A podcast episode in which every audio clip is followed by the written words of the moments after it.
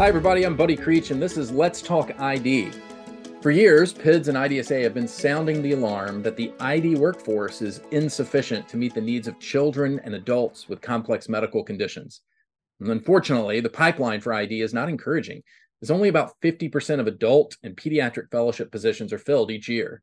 A key driver of this weakened pipeline is the financial impact of working in a non procedural specialty such as ours. For example, to make the decision to forego a career in general pediatrics financially neutral, a resident entering fellowship training in pediatric ID would need to receive a lump sum payment of $1.5 million. So, for that reason, we're taking the next two episodes of Let's Talk ID to peel back the curtain on healthcare finance. In this first episode, I'll talk with Nancy Ann DeParle and Gabe Roberts, leaders in healthcare finance and implementation who have expertise in both the public and private sectors.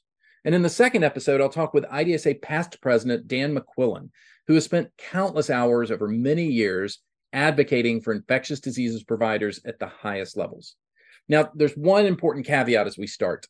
While IDSA and PIDS' efforts to address compensation issues are not new, it has taken a while to have the type of seat at the table that's needed.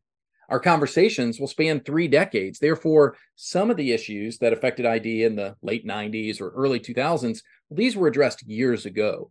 Admittedly, other issues still exist, but we really can applaud the persistence and dedication that our colleagues have shown to get us to the place that we are now. We've come a really long way, and that should give us all hope that we're well positioned at the highest of levels to address this fundamental crisis in infectious diseases. Now, on to the first episode. Nancy Ann and Gabe, I'm so thankful that you've joined me today on Let's Talk ID. I, I can't possibly do your introductions justice, but I, I want to at least hit the highlights for each of you. Nancy Ann DeParle is a managing partner and co founder of Consonance Capital Partners. She's a director of CVS Health and HCA Healthcare, was recently elected to the Duke University Board of Trustees, and is a member of the National Academy of Medicine. From 1997 to 2000, DeParle served as administrator of the Healthcare Financing Administration, which is now CMS, and from 2011 to 2013, she was assistant to the president and deputy chief of staff for policy to President Obama. She led the Obama administration's efforts to enact the Affordable Care Act, and she managed the initial implementation of the law. Joining her is Gabe Roberts, who's founder and CEO of Roberts Consulting Group, a national strategic advisory firm. Prior to founding RCG, Roberts spent seven years at the Tennessee Medicaid Agency, including serving as its director for the last year and a half of his tenure. During his time at TennCare, Gabe served on the board of directors of the National Association of Medicaid Directors, was named a fellow with the Medicaid Leadership Institute, and a fellow with the Nashville Healthcare Council.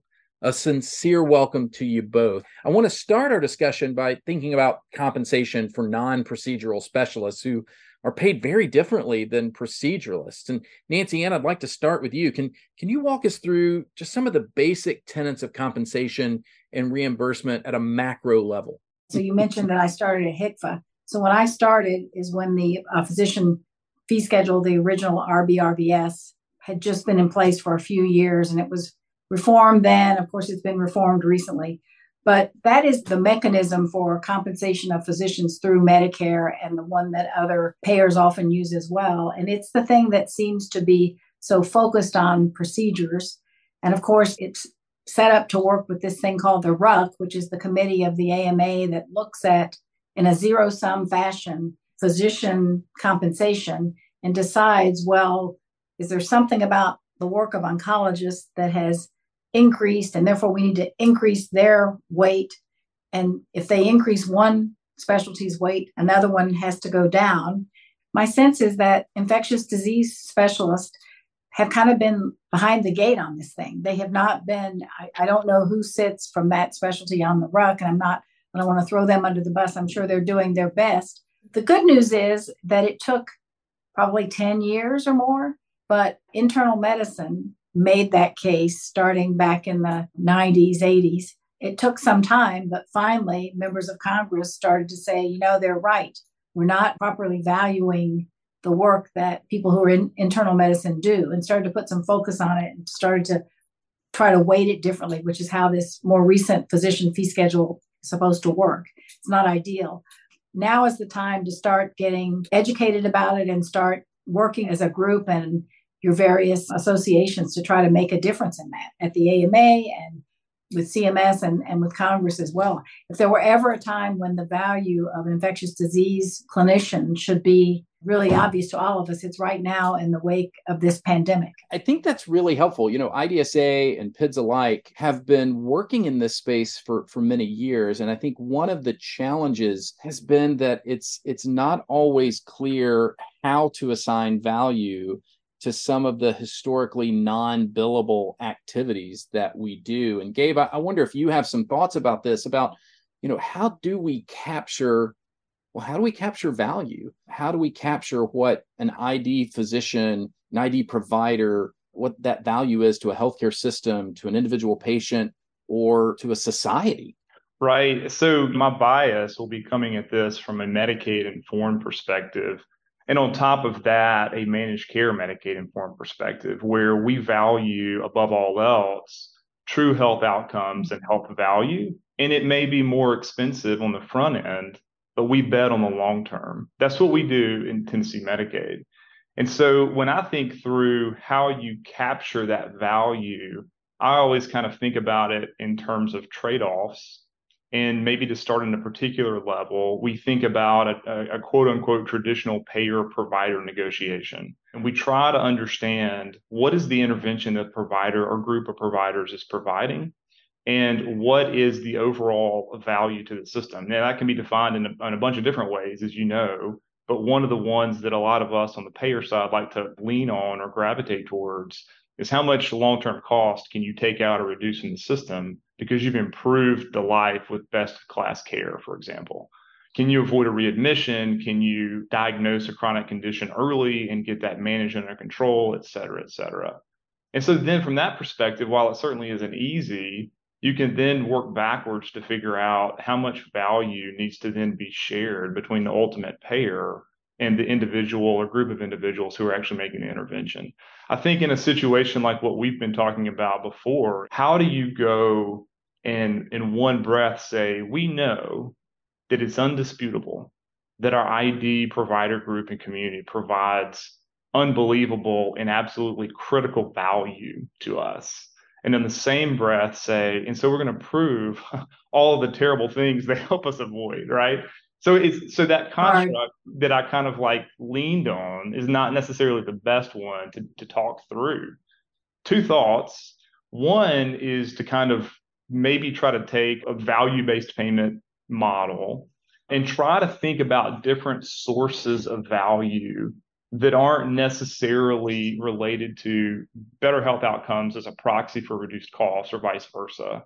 And then secondly, is there a societal value that we can place on trying to stymie where it looks like we might be going with unfilled residencies, lower compensation, et cetera, et cetera, that might make the policy case for national and state policymakers to come together and try to create a tipping point of sorts of making some upfront investments into that provider space so that we won't hit some huge critical problem the next time or if there is another global outbreak, a pandemic, et cetera, that hits within like two weeks. Right. Right. When there is, according to what I, right. maybe these aren't infectious disease specialists I'm listening to, but I keep hearing that.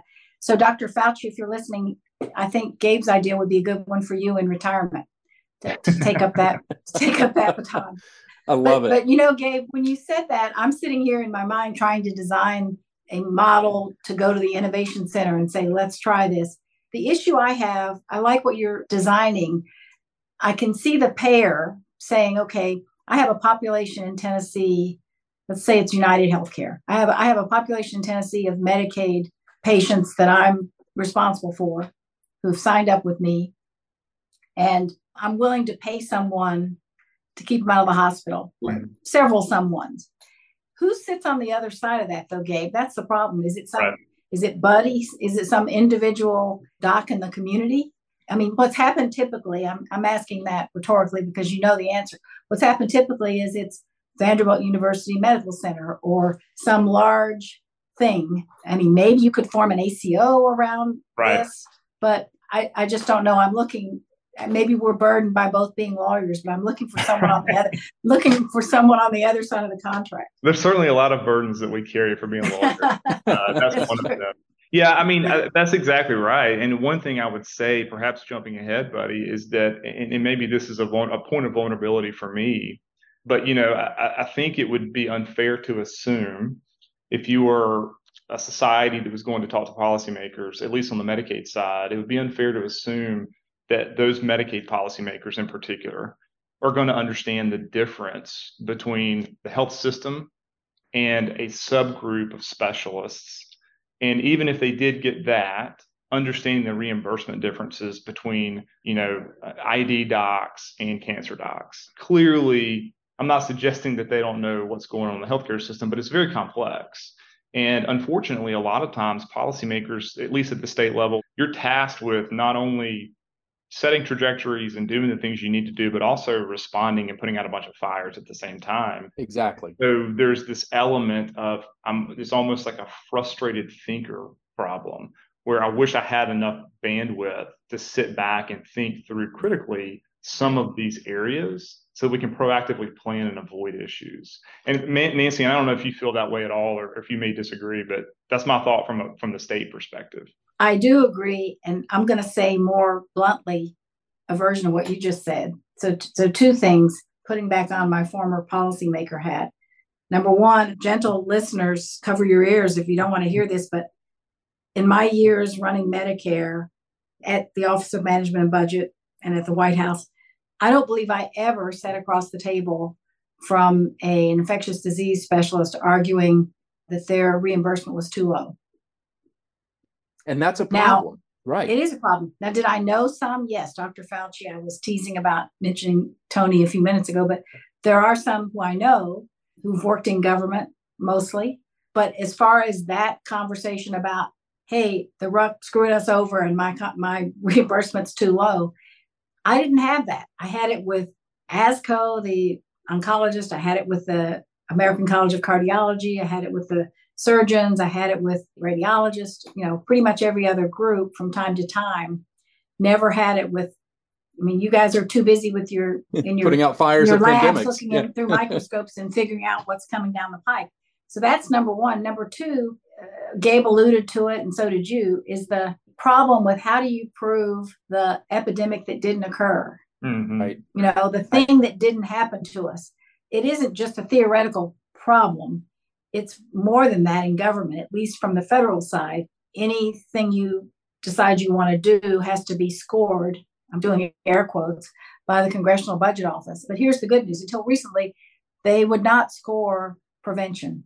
So if you said we're going to invest in giving Tennessee more dollars to protect against STDs.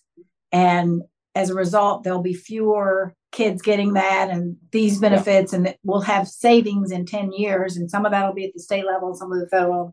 They'd be, yeah, yeah, yeah, yeah, right. You're just increasing spending, forget it. Or, mm-hmm. you know, come up with the tax dollars to pay for it. They've opened a window a little bit with respect to prescription drugs, at least, in a study they did almost 10 years ago now, saying actually the Medicare drug benefit does appear to have saved money, kept some people out of the hospital, having a source to provide prescription drugs. I was part of a study group at Aspen that just did a report recommending that they do more on this. Mm, but right now, yeah, we're kind of yeah. nowhere. They do not really score prevention. So that's another way in which infectious disease specialists are a little bit behind the eight ball because you just it's harder to show the bad thing you know, that didn't happen. I, I agree. The so, bad thing that didn't happen yeah. that you prevented. So this is really interesting. So this is exactly what I was hoping for in this conversation because very few of us in medicine have MBAs or very few of us really understand the policy and financial implications of a healthcare system that we could debate the elements of until we're blue in the face. But here are some random thoughts. One is thankfully IDSA has been at that table trying to have meetings not only at the highest of levels, but also trying to take a grassroots approach with our own congressmen and congresswomen, with our own healthcare systems, and, and really having a multi pronged approach to saying, let's at least get the easy stuff right. And the easy stuff might mm-hmm. be things like at the healthcare system saying, we have very nice, consistent data that if you have certain types of infections, you do better as a patient if ID is called earlier rather than late. you get a better antibiotic, you have fewer side effects, the overall cost is better, and oh, by the way, you don't die. Like it's a really good outcome if we're called early for, let's say, a bacterial infection of the bloodstream. We also recognize, though, that I'm really going to key in on this a little bit more about how do we measure those things that are either system based, like many of us work in the world of stewardship, where we're going through the healthcare system saying it would be better to use antibiotic A rather than antibiotic B, because antibiotic B is going to put too much pressure on the microbes that we all carry on our skin and in our gut. Mm-hmm. And that's going to lead to some problems down the road. So we're going to use the right antibiotic at the right dose and the right patient for the right infection for the right length of time. That isn't tied to an individual patient. So it's not like I'm putting down a code for an encounter or the fact that I spend two or three or four hours investigating the absolute best therapy for a complicated patient and I talk with colleagues around the country to figure out what I should do, well, that doesn't always get captured in our current setup. So, how can we think creatively? Gabe, I might ask you first. How do you have ideas on how we think creatively about those either unmeasurable or unbillable? Maybe they're measurable, but they're unbillable activities that we're mm-hmm. really mm-hmm. frequently engaged in. Yeah, I mean, I feel like we could probably come up with a handful of back of the envelope scrolls now in the conversation. If you think about trying in certain certain areas, OUD, some of the IDD work, a couple of social determinants of health work, there's opportunities to say if we had some upfront funding to seed a program, then if we had some type of a global or bundle payment that was necessarily divorced from actual codes, we okay. may be able to create some margin there that we can reinvest on an ongoing basis on some of these non-billable services. Now, thankfully, we're we're starting to realize that like peer recovery and support is a very important and a reimbursable service, but that's not always the case. So if you get some type of a global or value-based payment that is loosely tied to helping someone on the recovery journey, then you can potentially use some of that money to invest in some of those services that aren't necessarily quote billable. So the idea maybe would be that the, the kind of the big tent that I would put out there is is there a way for us if the federal government and state governments decided look this, this, is really important for us it's important for our state it's important for our country and thankfully from an id perspective my my, my vision is that the folks in nashville are going to be able to help globally if not at least nationally in times of, of concern could we create some up upfront payment mechanisms within kind of the structure that already exists in federal and state law that will allow us to do exactly that.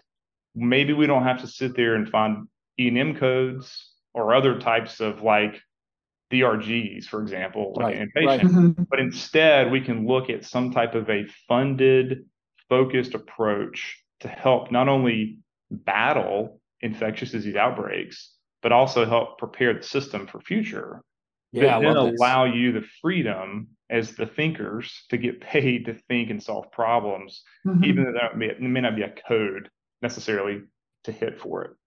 I don't know. That's yeah. my starting point. I, I love this. I, would be curious what Nancy Ann thinks because, from my standpoint, if we think the E&M codes are too low, if our reimbursement for the clinical activities that we do for an individual patient are too low, the strategy of just do more is really off-putting mm-hmm. because there's I, I I can't do that much more. Our our bandwidth as ID providers is as stretched as it ever has been.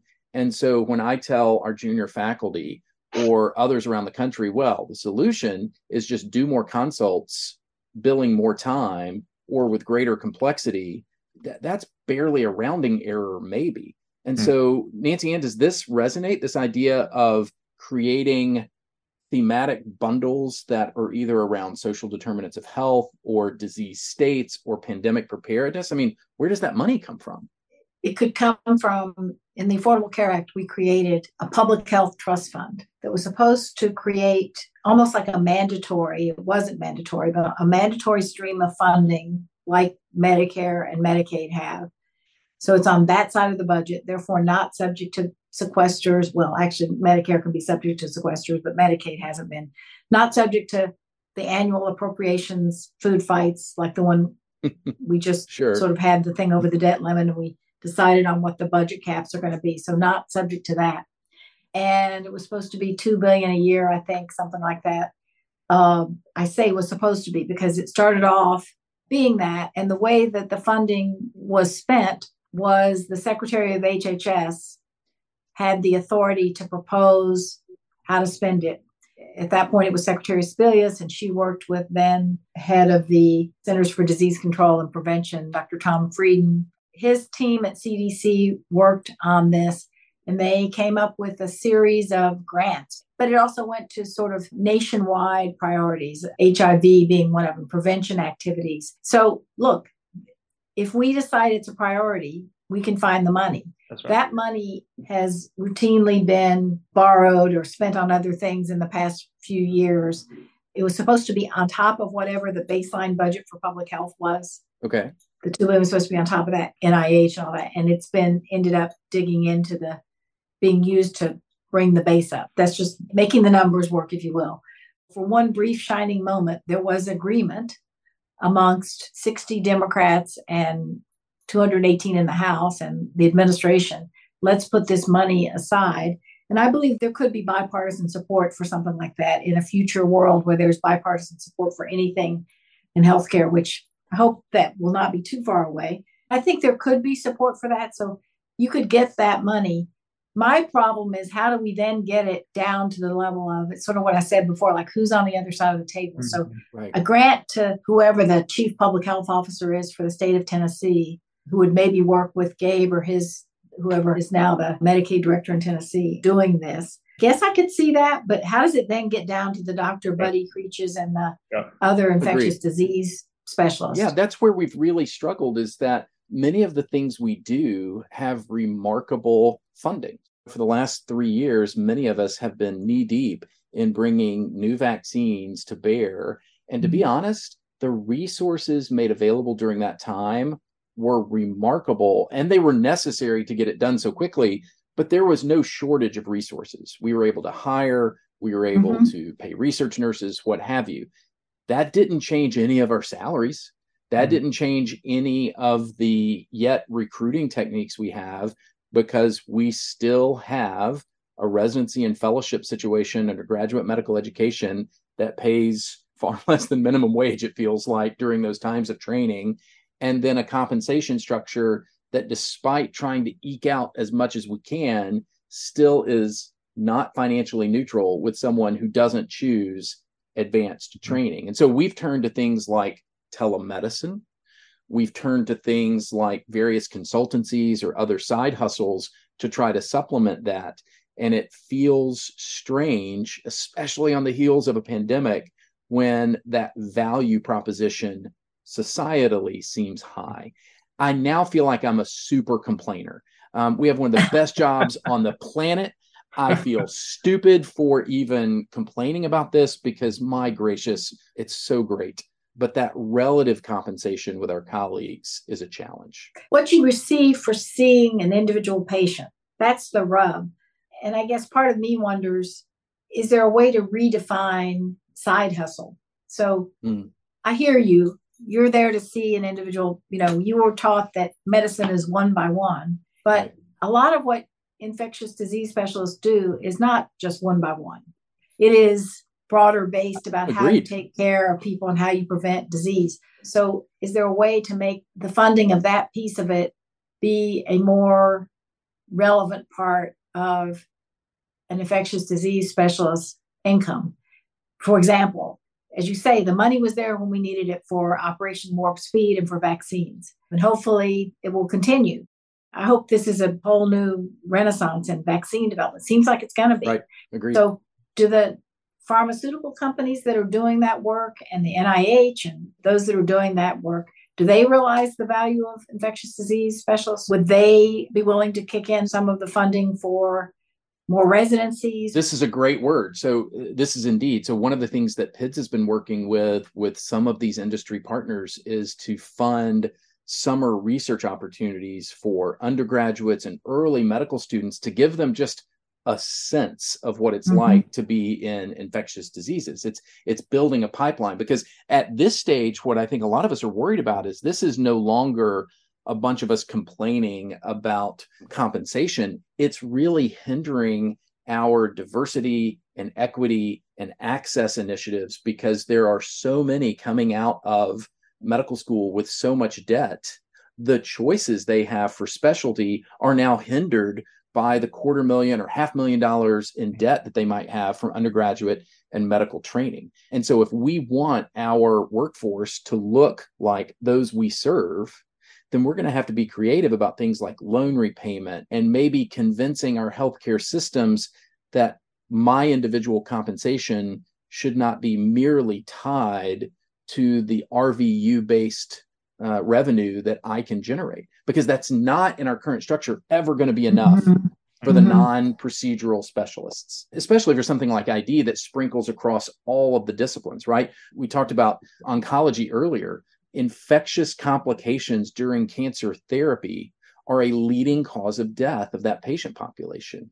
I think our oncologists, maybe they'd be willing to just chip in a little bit of their clinical revenue to support ID care and ID work, especially if we can provide that value proposition to them. Um, well, that's acting a, locally. I don't know if it's still going on, but there was a value based care demonstration out of the Medicare Innovation Center about cancer care. I don't know if it included the infectious disease complication component of it or not. Sure. And and undoubtedly it may have. And now the question is how do we leverage that locally to be able to to do more. So one of the things I hinted at, and, and Gabe, I'm, I'm going to be curious on your thoughts here about one of the things that we pivoted very quickly into during the pandemic because we have the luxury as non-proceduralists to do it is telemedicine and hmm. being able to provide digital care to a broad swath of individuals. And for like I said, many of the things we do that's completely sufficient. Do you see some market forces around telemedicine that either put that at risk or that make you think, boy, we've got to really keep investing in this, but do it really smartly? Yeah, I mean, I tend to always be in the latter category of that. I don't know that I can always say that I execute on smartly as well as I would like to. My thoughts are, and talking to a bunch of directors, even frankly around the country still, is that telemedicine has proven that it increases access and that it works. It may not be quite as, I don't think unregulated or deregulated is the right phrase, but it may not be quite as easy perhaps to go in between in person and telemedicine in the future as maybe it has been during the pandemic. But I think personally that we would be doing ourselves a disservice if we tried regulatorily to pull it back too far in a state like Tennessee that outside the kind of major metropolitan areas is very rural, especially Appalachia region, it is really important to be able to connect with folks. Telemedicine has been has proven to be pretty valuable there. So I think at the at the high level generally, you may see more requirements around you got to have an in-person client relationship with the provider client relationship, Beforehand, et cetera, yeah. before you can kind of go down and forward. But from my perspective on the ID side, and again, I'm not a clinician and don't even try to play one, but it seems like from the from the professional professional consult piece, there was a lot of momentum on that even before COVID. I mean, the Project Echo pilots that were going on around trying to bring specialty from kind of the city to different parts of the state was pretty important. The ideas around trying to put some 24 7 telemedicine critical access in rural hospitals for hospitalists or for other types of ICU type docs to be able to allow those hospitals to stand up and be an access point in critical situations for their community. All of those things were gaining steam before COVID. So I would hope that from your perspective, the consult piece and the potential for additional reimbursement around that would continue. There always is a budget complication with Medicaid. The, the trade off is very real to directors and policymakers that if we spend money on this, that means we have less money to spend somewhere else. And so the complicating factor of being a director is that you have to choose three really good ideas often out of 10 really good ideas of what to fund. Doesn't mean the other seven aren't worthy. It just means that you had to make a really hard decision. And so, you know, that's always going to be something that would be out there that if I were in your position and, and in the members of your society position, I would be cognizant of. But I think that goes to our earlier conversations around being around the table, making sure you're educating the policymakers, making sure they understand the nuances of reimbursement and the difficulties, and that how even if we support some drawback or, or we're not opposed to some drawback around some element of telemedicine, make sure we keep this other critical lifeline open because it might mean the difference literally of life and death between somebody in a rural community not being able to access somebody at Vanderbilt, for example, on a consult basis as needed on a Saturday night, you know, or Sunday morning at two o'clock in the morning, right? That's a great word. I'm going to ask one final question of, of both of you. And I, I, this is really, you have carte blanche on this. I, I think the pandemic has taught us a lot of things. It's taught us how to be flexible. It's taught us that we we don't know what we don't know sometimes.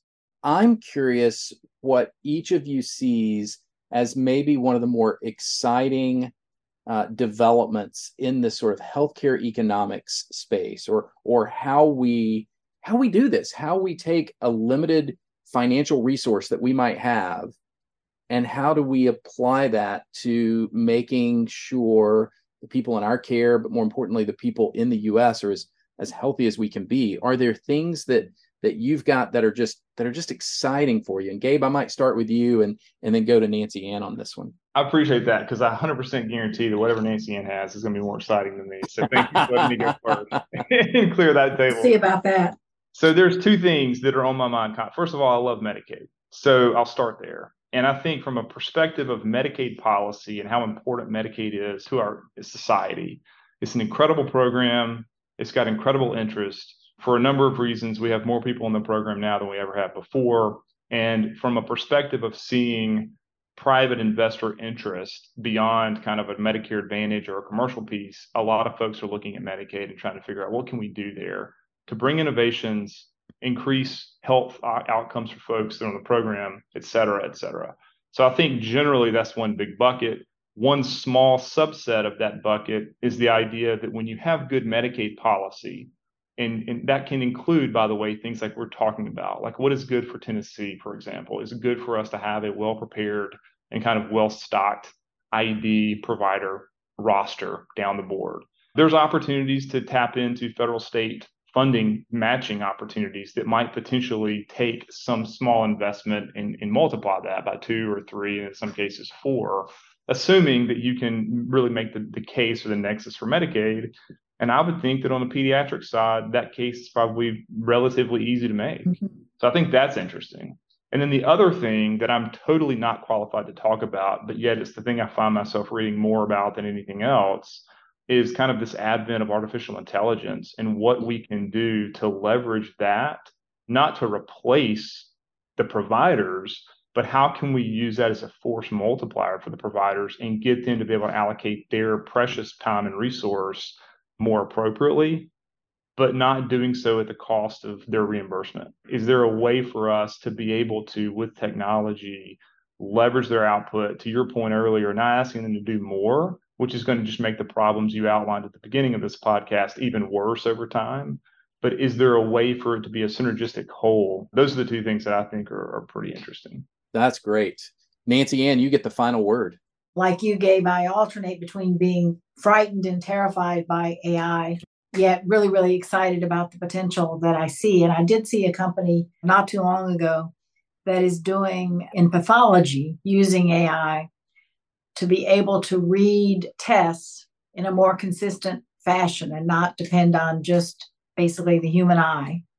And it does seem like that could be an innovation that would help speed the detection, proper detection and understanding and diagnosis of disease. I'm not a clinician, nor do I play one like Gabe. So you're the one, Dr. Creech, who should judge that. But to me, that seemed exciting.